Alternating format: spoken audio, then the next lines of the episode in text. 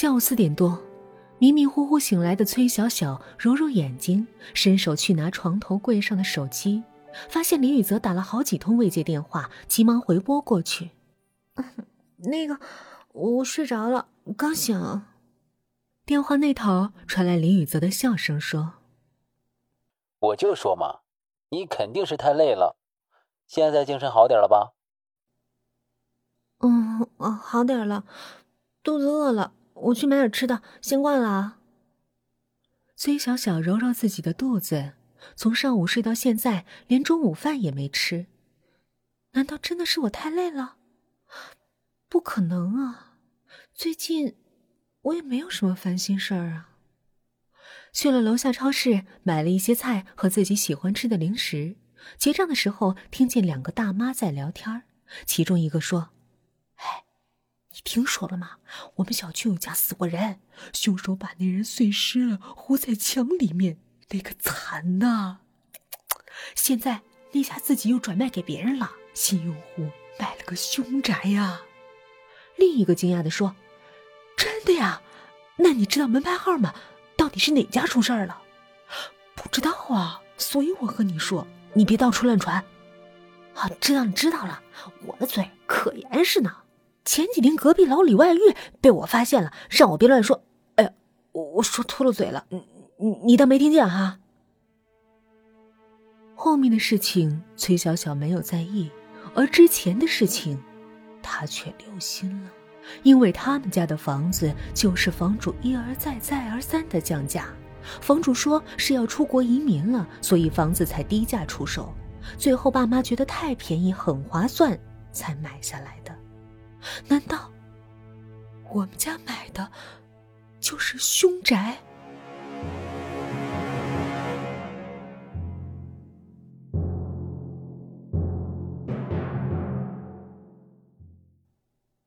回到家后，总是惦记起这件事儿。崔小小决定去证实一下这件事儿，用电钻在墙壁凿个洞，先看看。如果自己买的真是凶宅，那就报警。说干就干，不一会儿，墙上凿出了一个洞，里面显现出来的是一只眼睛，正盯着他看。崔小小吓得惊慌失措，突然眼睛不见了，变成了一张嘴，说道：“我是邻居。”你捅我墙干嘛？哦，对不起啊，对不起，对不起。啊，虚惊一场。崔小小抱歉的说：“在洞内简单放了一些碎石，总算是把它重新填堵好了。”吃完饭后，躺在床上的崔小小突然听见外面有人敲门，他以为是李雨泽来了，打开门一看，什么人也没有。崔小小以为自己有幻听了，她随手带上了门，却忘了锁。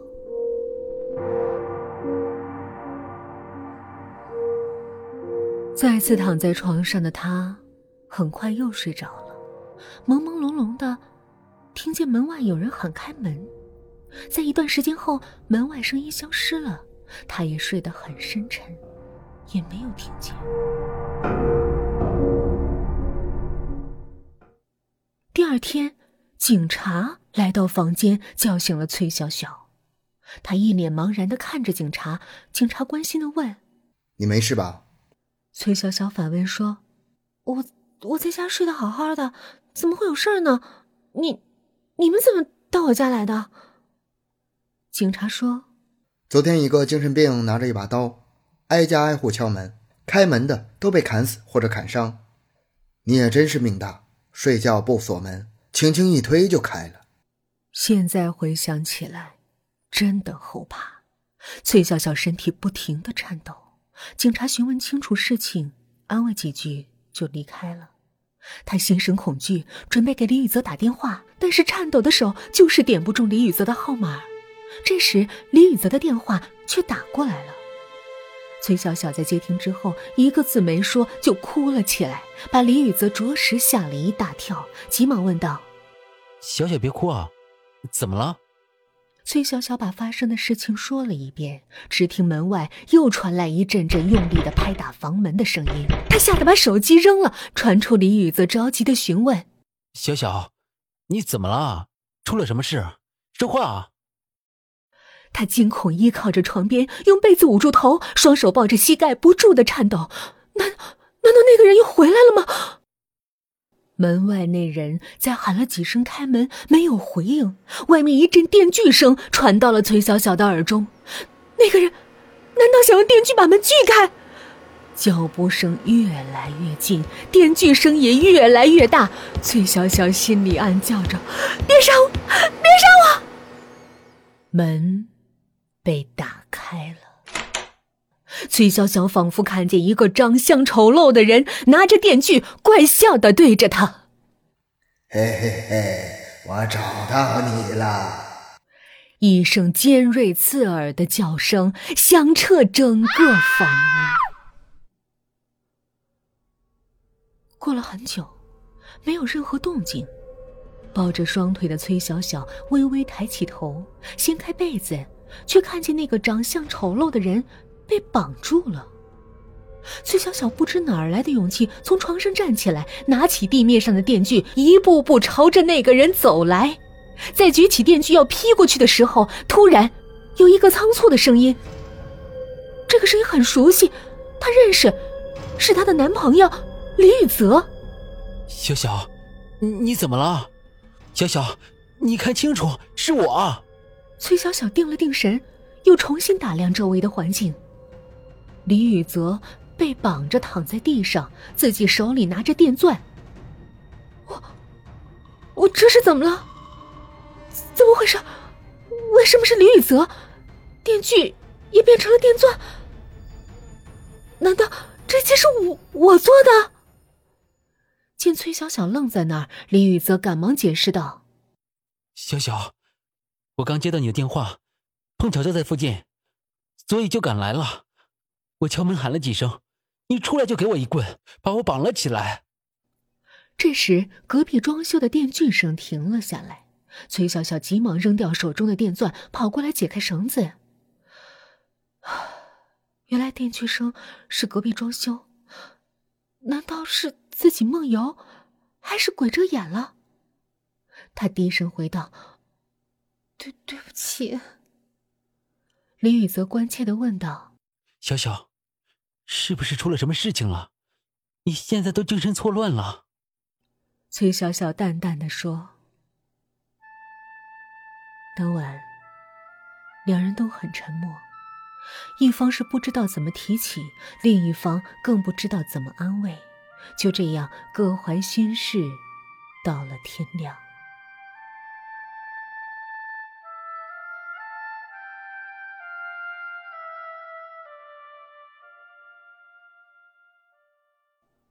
清晨，阳光从窗户映照在崔小小的脸颊上。李雨泽趴在床边，揉揉眼醒来，看着熟睡中安稳的崔小小，用手轻轻拨开刘海。只见他猛地睁开双眼，一只深红色的眼睛毛骨悚然的看着他。随后就听见李雨泽一声尖叫，急忙与他拉开距离。崔小小急忙起身。整理了一下刘海，又重新遮挡好眼睛，开口说：“你看见了。其实我不想让您害怕的，我不是故意隐瞒你。”林雨泽全身颤抖，支支吾吾的说：“你你怎么不早点告诉我？我我一点心理准备也没有。”崔小小准备上前一步，却看见李雨泽，却像看着怪物一样，连退了好几步，大叫道：“啊，别过来！”见状，他又回到床边坐了下来。他抬头看着李雨泽说：“你，你是不是害怕这只眼睛？”李雨泽不敢正视崔小小的眼睛，显然，他对他。是很害怕的。崔小小见状，笑了笑说：“我不是有意要隐瞒你的，我害怕我吓着你，不想让你把我当怪物一样看。我从小就没什么朋友，所以，请求你不要离开我。”林雨泽嘴巴动了动。却始终没有开口。他害怕的打开门，离开了。崔小小来到浴室，看着镜子中的脸，瓜子脸，皮肤白净、细嫩。多少人希望拥有这样的皮肤，但是他都拥有了。只是唯一的深红色的右眼散发出一阵阵妖艳的光芒，映射出脸色深红粉嫩、怪异的脸。打开莲蓬头的水，对着身体淋水，自言自语的诉说着苦楚。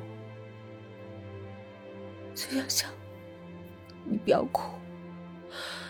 从小到大，都被人当怪物。都坚持过来了，现在不就是分手？没事，不哭，不哭。越是安慰自己，眼泪却不争气的落下。她像是一个受了很大委屈的小女孩，哭了很久，两股不同的眼泪却显得那样的诡异。一股珍珠般晶莹剔透。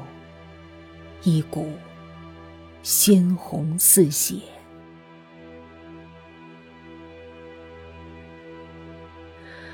眼泪随着流水混合在一起，在脚边形成了一圈圈的淡红色的水纹。原来，那只眼睛也是会流泪的。他不敢告诉任何人，包括自己的父母。他不知道自己为什么有这只眼睛，这是第一次知道他的眼睛的人，他是自己最喜欢的人，李雨泽。这只眼睛陪伴他两年了，小时候他跟在爸妈身后嬉笑玩乐，从来没有发现他眼睛有什么问题，却在十八岁生日当晚发生了变化。那晚家里来了朋友帮他庆生，玩到十一点多，送走朋友，他来到浴室准备洗澡，突然看见镜子里面有一个穿着白色衣服、深红色眼睛的女人，他吓得一屁股坐在地上，镜子中的人影消失了。他以为是自己喝酒喝多了，眼花出现幻觉了。当他趴在洗漱台上，看向镜子。镜子里面也有一个人影趴在那里，镜子里面的右眼却是深红色的。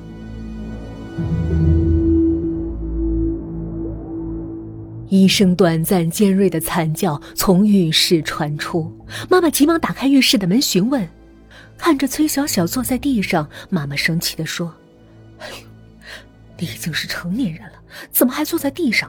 头发乱糟糟的，来过来，我帮你整理一下。”崔小小站起身来，回道：“不，不用了，出去了。我先洗澡，我能整理好的。”等到关上门，崔小小再次来到镜子面前，轻轻的拨开右边的刘海，一颗深红色的眼睛显现出来。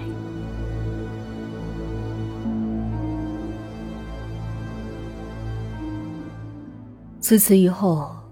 崔小小的发型变了，以前很不喜欢刘海遮挡脸颊，现在却是头发遮挡了半边脸，目的就是不让人看见这只眼睛。自从有了这只眼睛，各种怪异的事情发生在他的身上，这次差点杀了李雨泽，也许就是这只眼睛闹的。如果离开他。也许是正确的选择，只是他真的很舍不得他。原来在心里早已默许，只有他了。